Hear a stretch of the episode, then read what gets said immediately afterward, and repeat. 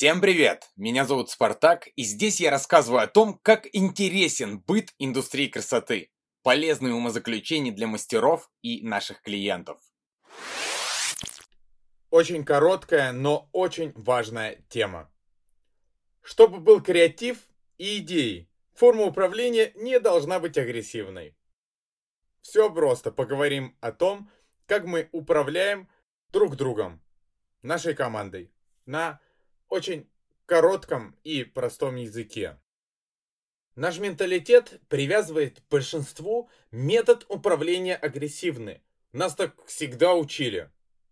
С помощью агрессии, как говорится, ремня. В большинстве своем. Угрозы могут заставить человека сделать что-то одноразово, но настроение на креативность и эффективность у него от этого не прибавится. Это в офисе. Можно человеку, который с бумагами выполняет постоянно примерно похожие действия, сказать, что вы испортите ему жизнь, если он не будет выполнять свою работу. Угрозы, безусловно, являются глупейшей формой мотивации сотрудников, а уж тем более какого-то воспитания.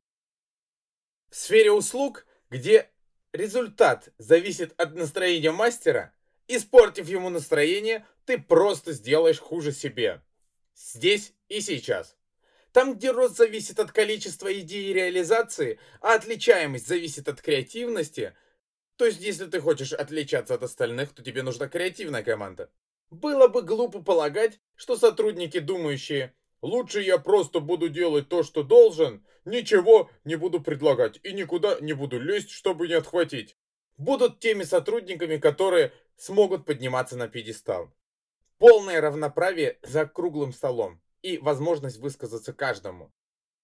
Когда каждый поймет, что его действия внимательно слушают, его мировоззрение, его предложение, тогда результат приведет к разностороннему развитию. Любая свобода должна сопровождаться дисциплинарными ограничениями, этикетом, если угодно. Иначе, если не будет никакой дисциплины, то безоговорочные решения могут разбаловать и привести к запретному исходу, который выглядит так. Твоя свобода заканчивается там, где начинается стратегия команды. Да, нужно размеренно выслушивать всех и давать размеренно всем высказаться. Даже, наверное, не так. Всем высказаться нужно давать, но при этом уметь это фильтровать. Слышали про страны, где свобода слова?